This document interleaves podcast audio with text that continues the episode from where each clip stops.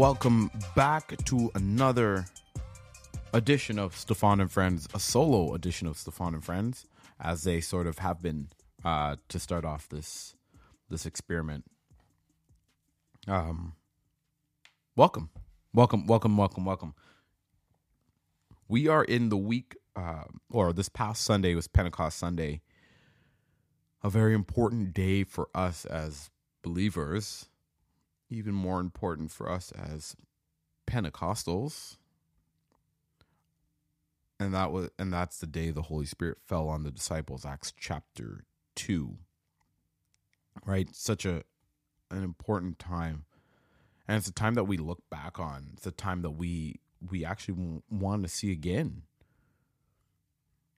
We we want to see again. And you know, when we bring it into modern times, right? 1908, Azusa Street. Those are times that we want to see again. Times that we want to see again in our churches and in our countries. So I'm I'm I love that. I love Pentecost Sunday. I love Pentecostal theology. I love what it stands for. You might be wondering, well, what does it stand for? Well, I'll tell you. We're going to talk about that a little bit today on this episode of Steffan and Friends. Uh, but before I do that, hey, make sure you're liking, you're sharing, you're subscribing. And don't just like, share, and subscribe. But if I say something stupid, or if I say something that you like, hey, that sounded wrong, if you feel the need to challenge me, please challenge. In fact, not only challenge, call me out. In fact, not only call me out, but tell me why I'm wrong, and let's discuss it. Of course, you're going to have to discuss it on a microphone with me, but I'm here for that. I think we need to do that. I think we need to have these conversations. And sometimes I'm going to get it wrong. Not all the time. However, um, I think that we need to we need to talk about it. Anyway, so Pentecost Sunday, we are looking, loving the fact that the Holy Spirit is poured out on people. Azusa Street, looking, loving the fact that the Holy Spirit is poured on on people. And today, this topic uh, I want to broach is the topic of race and ministry and how we respond to it as leaders, part of a fellowship that claims to be Pentecostal, and how that plays out how that plays out in our processes. How does that play out in, you know, whatever? I remember being in Bible college and this was like, you know, if you are not black, because I can only give you a black perspective. But if you're not black, let me let me try to paint this picture for you. You know when you walk into a room, you walk into a building, you walk into an event or something, and you look around and you're just like, I just need one familiar face. One familiar face. Oh, I don't see any. And then you find them, or you find one face, and you just sort of like you stick together. That's sort of what it felt like when I when I got to Bible college. Uh, there now there weren't wasn't just one familiar face. There were a few familiar faces. Um, but yeah, I that was a bit of a interesting thing for me because you you hear the stories and then you get there and you're like, "Oh, okay, this is true." And then, right? Like those are your people. Those are the people you vibe with. Those are the people that you're you you're always going to be hanging out with. Those are your people. It's just a it's just the way things are. I don't know.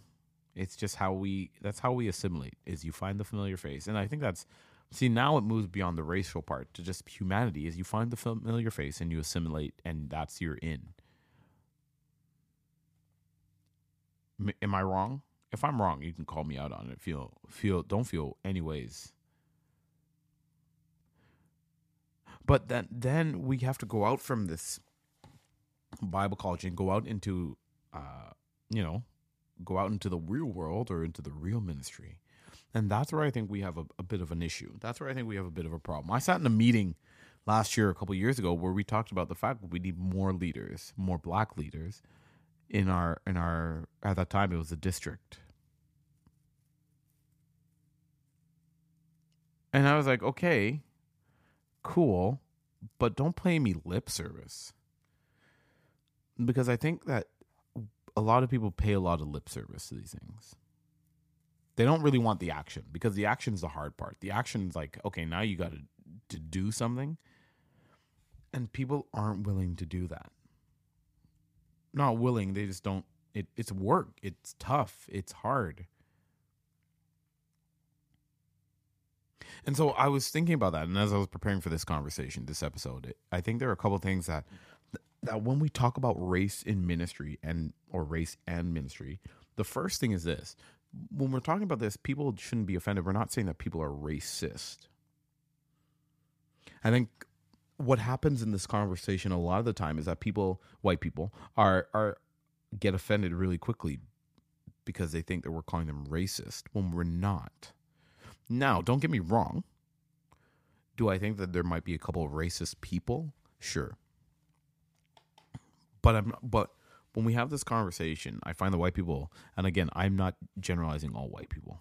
I, I like I I want to shout out all the the white people that I know are like not going to be defensive because they're not. They recognize that it's a conversation, not necessarily the fact that we're saying you're racist. But um, we're not calling people racist.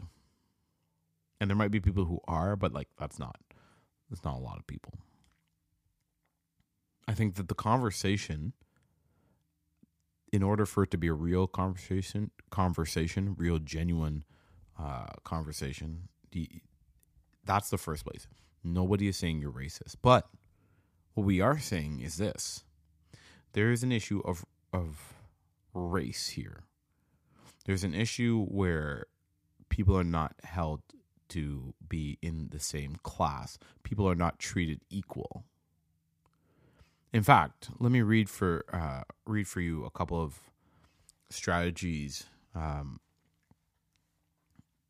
from the PCCNA uh, that has been drawn out of uh, the the Holy Spirit to Memphis from October '94. Uh,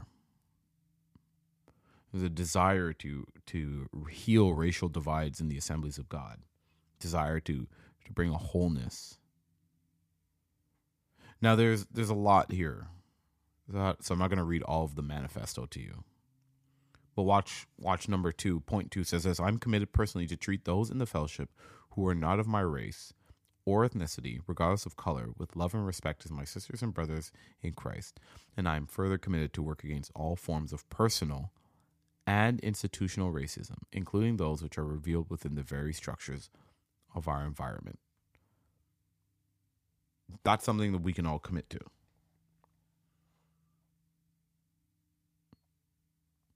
I wonder how many of us, though, and I, I like I truly wonder how many of us perpetuate the same structures that uphold some of the the racist mistreatment of people. What about this one? Another point. Together we will work to affirm one another's strengths and acknowledge our own weaknesses and inadequacies, recognizing that all of us only see in a mirror dimly what God desires to do in this world. Together, we affirm the wholeness of the body of Christ as fully inclusive of Christians, regardless of color. We therefore commit ourselves to love one another with mutual affection, outdoing one another in showing honor.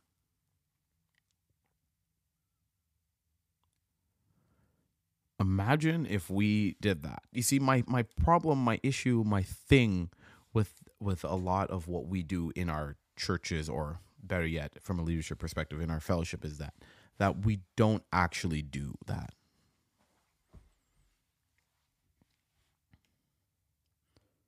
and if i can be blunt we we actually we go the extra mile to do the opposite i i've heard of conversations even about me where people have been like where people have said some pretty nasty stuff. And you're like okay hold on. You're you're actually saying this stuff publicly. That isn't true. But you're saying it.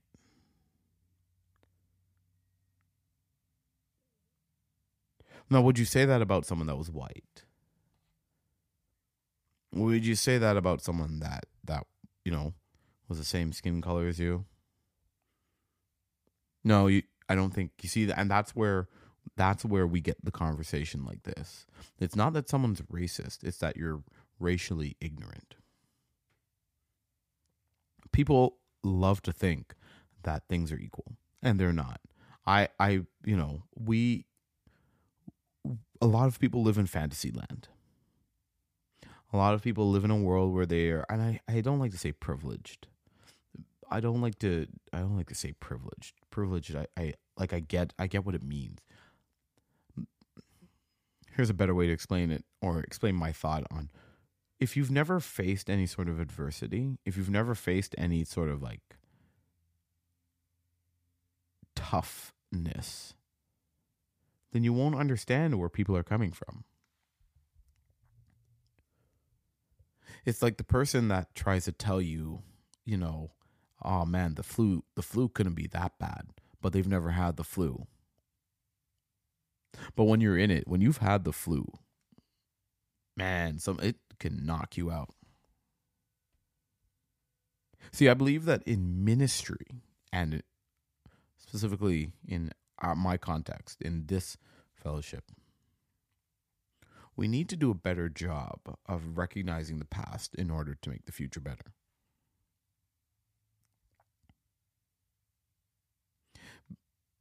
I like this one from the manifesto. We pledge that we will return to our various constituencies and appeal to them for logistical support and intervention as necessary in opposing racism. Watch this part here. This part, this part, this part blows my mind that they would even agree to this. But says we will seek partnerships and exchange pulpits with persons of a different hue, not in a paternalistic sense, but in the spirit of our blessed Lord, who prayed that we might be one. Imagine the fact that they were willing to go so far when they drafted this document to say something like the fact we're going to go out and find people of a different color, skin color, to be on our pulpits.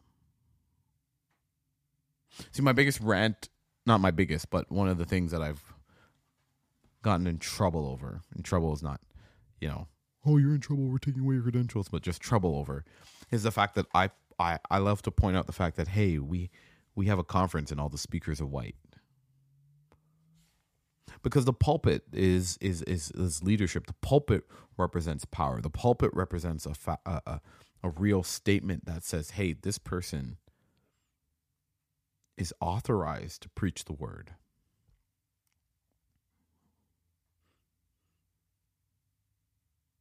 and if we aren't allowing and i will say allowing people of different skin colors to to preach from the pulpit. What does that say? Now, I say all that reminding you all that I get to preach uh, somewhat regularly from my church's pulpit.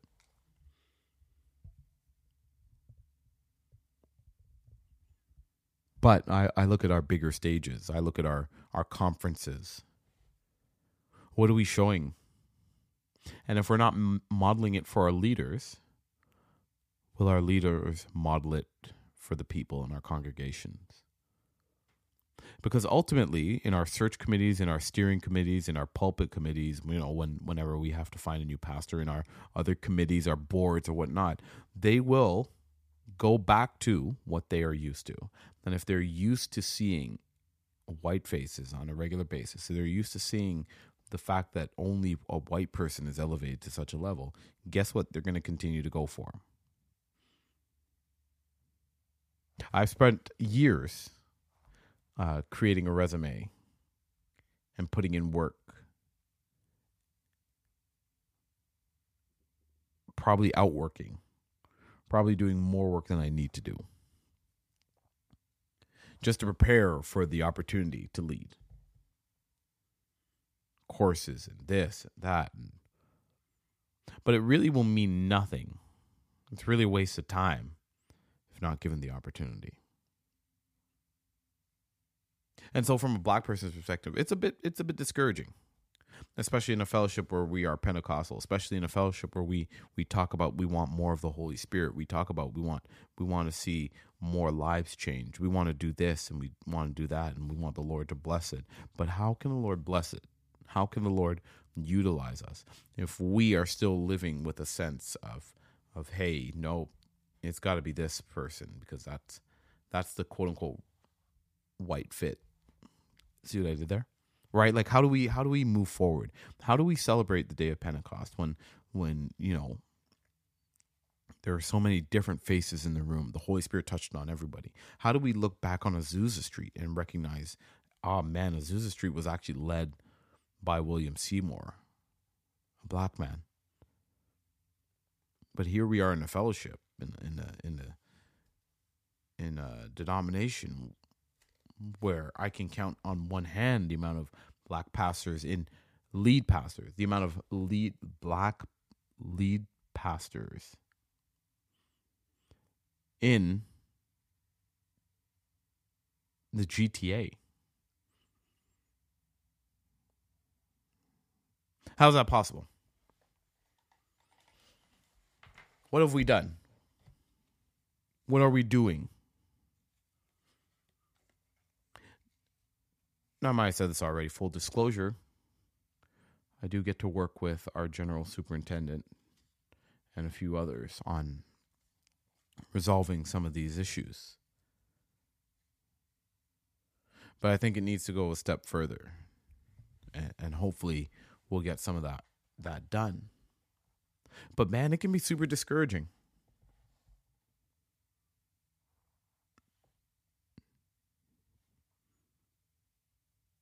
I I don't know if people really I don't want to say care.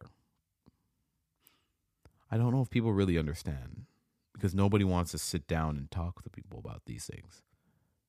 Nobody wants to hear, nah, you know what, this uh, this fellowship is hopeless. Nobody wants to hear, I don't have hope for, for what's to come in this place. But I have. I've heard those I've heard those comments. I've heard people say they have no hope. And you guys have, have heard me say, I think it's in one of the first episodes. I, I don't know. Do I want my daughter to go into something like this?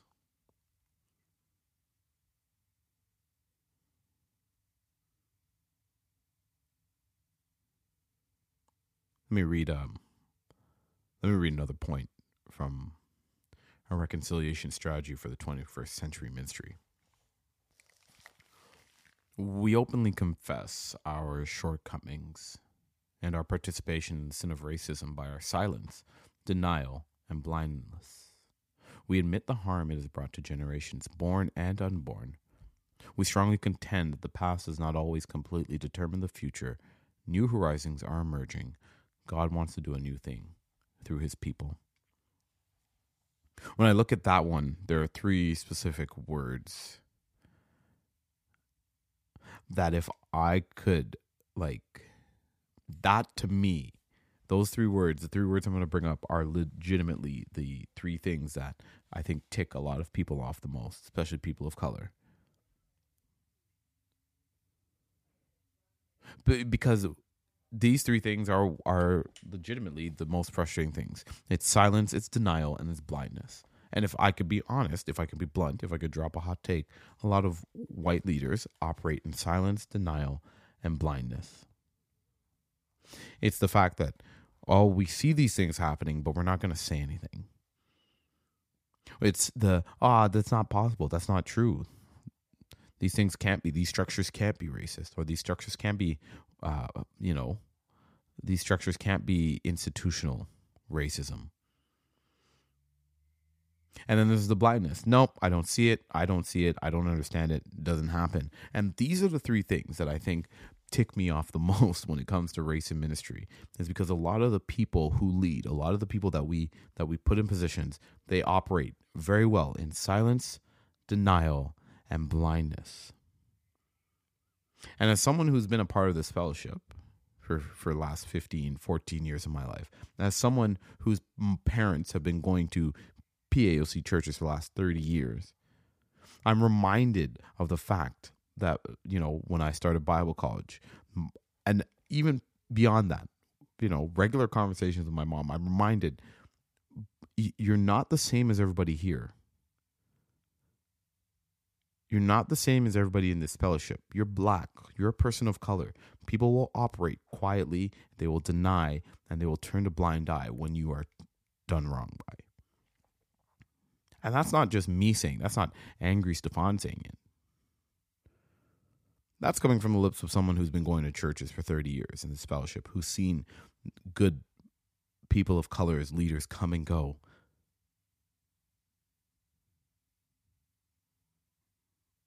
We have a lot of people who who who trade in in, in silence, blindness, and denial.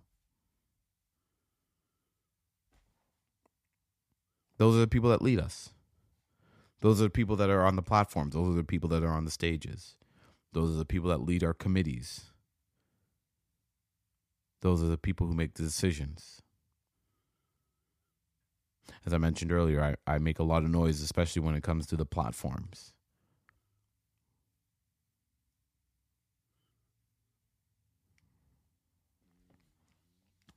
I'm super thankful to serve on our, our youth district leadership team, and I'm super thankful that our district youth director makes it a point to make sure that our platforms aren't all white.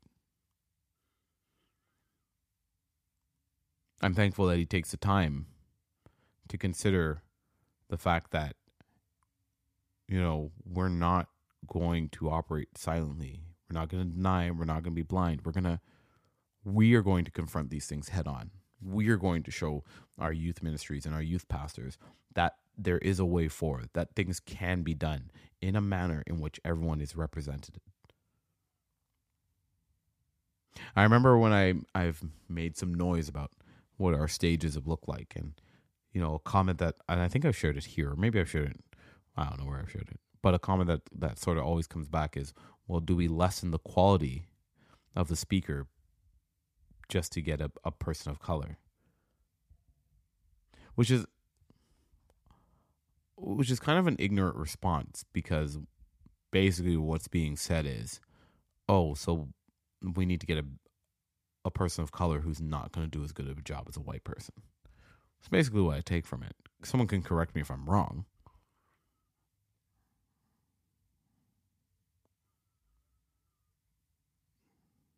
I just don't know how we think that that's okay.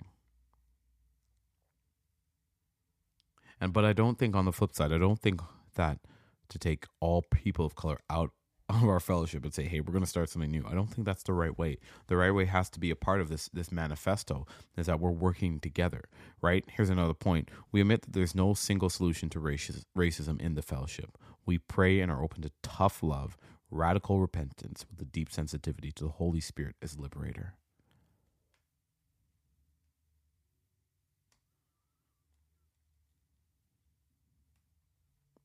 Let me read another point. We hereby commit ourselves not only to the task of making prophetic denouncement of racism in word and creed, but to live by acting in deed. We will fully support and encourage those among us who are attempting change.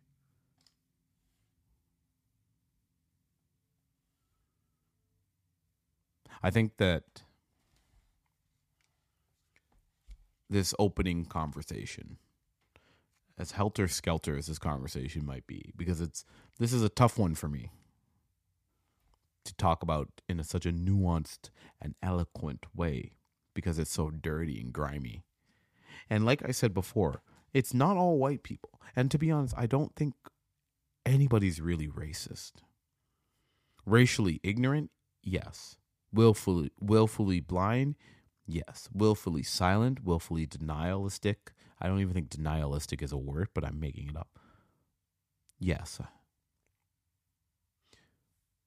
And so it's those people we try to reach. It's those people we're like, hey, we're not saying you're racist, but what we're saying is these are some things that we see, and these are affecting your brothers and sisters. Because the thing that we always love to do is we love to say we're a family. We love to say we're a fellowship, right? We're a family. And so if we're a family, let's treat each other like family. Let's care about the one family member or the two family members that are saying, I don't feel like a family.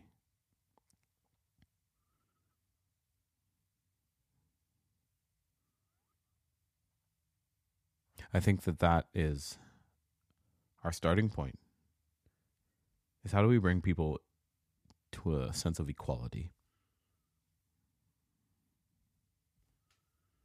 How do we bring people to a place where, yeah, you know what? I do feel accepted here.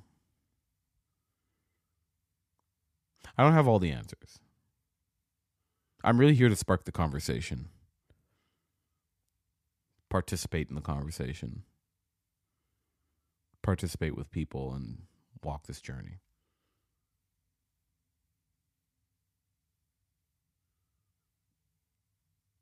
I don't know how we solve these things.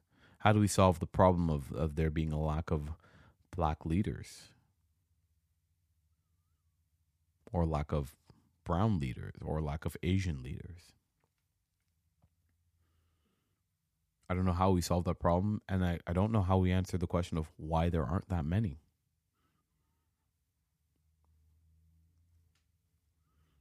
I know a few. I know of a lot of great leaders of color, a lot of great female leaders. But will they be welcomed in our fellowship? Will they be welcomed back in our fellowship? I want to stop short of saying I have no hope. Uh, but I think in some point in time, very shortly, someone's got to prove me wrong. Someone's got to show me hey, we're actually working on this. And I don't just like show me, but I think uh, someone's got to start sitting at these tables and saying, no, we're actually going to do this. We're going to undertake the tough stuff to change some of these things and make it right.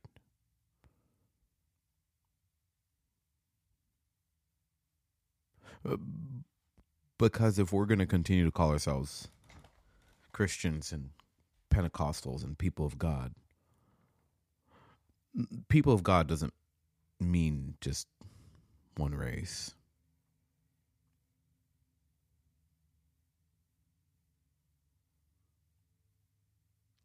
At the beginning of the 20th century, the Azusa Street Mission was a model of preaching and living the gospel message in the world.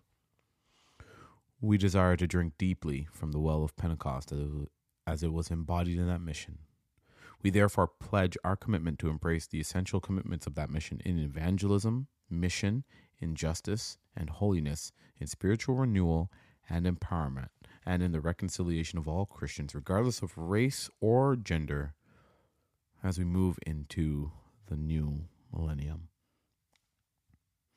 My opening thoughts on race and ministry part one, the solo edition, I guess. So we've got some work to do. And we've got some allies that need to step up. Our general superintendent of the PAOC, David Wells, he can't be the only ally. But trust me, he is. I talk with him. There's, there's one person for sure. There's one of our leaders for sure. I guarantee you. I'll, I'll, I'll guarantee he ain't racist. I can guarantee that much. He's not racially ignorant. He's not blind. He's not silent. But I'm looking for the rest of y'all. I'm looking for other leaders. Not the black ones, not the brown ones, not the Asian ones. looking for the other white leaders, and I know there are a few. I know there are some. I don't want to give. I don't want to shout out too many names. Uh, but I but but those of you who I text regularly, I know you guys. You you're not the people I'm talking to. There are a lot of people out there though. It's time for you to open your eyes. It's time for you to stop denying. It's time for you to open your mouth. Let's work on this together. Because clearly, what I read from October 1994, not all of it has come to fruition in June or sorry, May of 2023. And we can't expect to fix the decline in Christianity. We can't expect to fix the decline in Pentecostalism. We can't expect to fix the decline of, of, of Christians in the West. In North America, we can't expect to fix that decline if we keep going at it the same old, same old way we have been before. In our urban centers, we need more urban leaders. That's just a fact. So I don't know how that hits people, but it's the reality of it. The dominant culture is no longer white culture. The next generations are looking for more diversity. That's not to say, hey, let's get rid of all the white people. Let's say, hey, let's work together. I want to see laying down of pride. so that we can actually reach people for the gospel. Can I tell you something? I have some really cool people um, that I've grown up with. Some really cool people who care about my wife and I and Aaliyah Joy, care about our family. And they're white.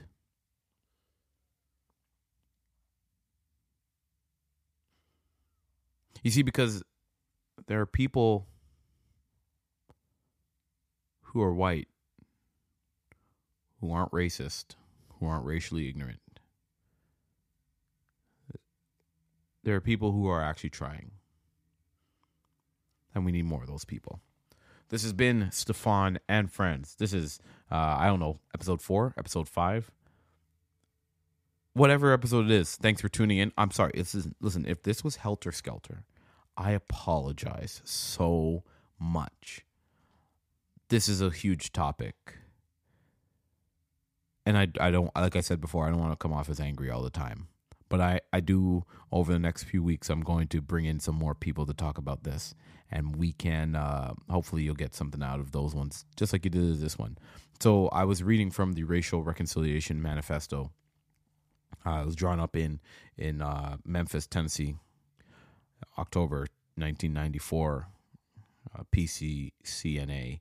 And so, uh, if you're looking for that, I will drop that um, on the Substack, leave it in the show notes for you. And if you're looking for a couple of other documents, uh, if you want to know what the PCCNA is, I'll leave that information there for you as well. If you're interested in some of the work I'm a part of here in the PAOC, our racial justice uh, working group, I'll leave that for you as well. And as always, if you need to contact me, you know what to do it on Substack. Hit me up. You know I mean? Hit me there. Twitter, Facebook, Instagram, all of the things, TikTok. Run it. Uh, talk to your boy. We're out here. Always looking forward to the conversation. Thank you for checking out this week's edition of Steffan and Friends. As always, like, share, subscribe. Send this conversation, send this episode to someone who needs to hear it. If you got pushback, y'all know how to hit me up. Send it. Let's talk about it. Peace out.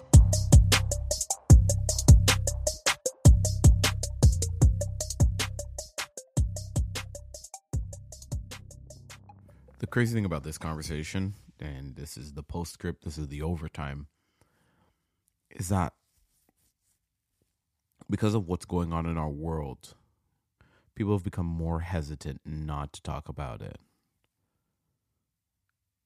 people like to throw out, you know, oh, you're woke. It's not about being woke. First of all, you're using it wrong. You're using it as a pejorative, you idiot. It's not about being woke and stop stop using if you use woke as a pejorative, stop it. You have no idea. It's not about being woke, it's about being Christians. It's about treating people equally. It's about saying, hey, we actually value you as a leader. It's about, hey, we don't just, you know, want your talent, we actually want your mind as well. I read a lot of books. Maybe I have to overcompensate because I, I'm black. And so I'm always trying to read just to be a better leader, father, husband, right? Like all these things, better Christian. And I know, here's what I know sad to say, I know that I could have and I do have, and I have had just the better resumes, the better everything. Um, but hey, skin color isn't the right color. And so it's that that we're trying to fight against. And that's not even talking about in our churches. That's talking about on that next level, right? Like I'm talking about on our leadership stages for our leaders. So, yeah, I don't know.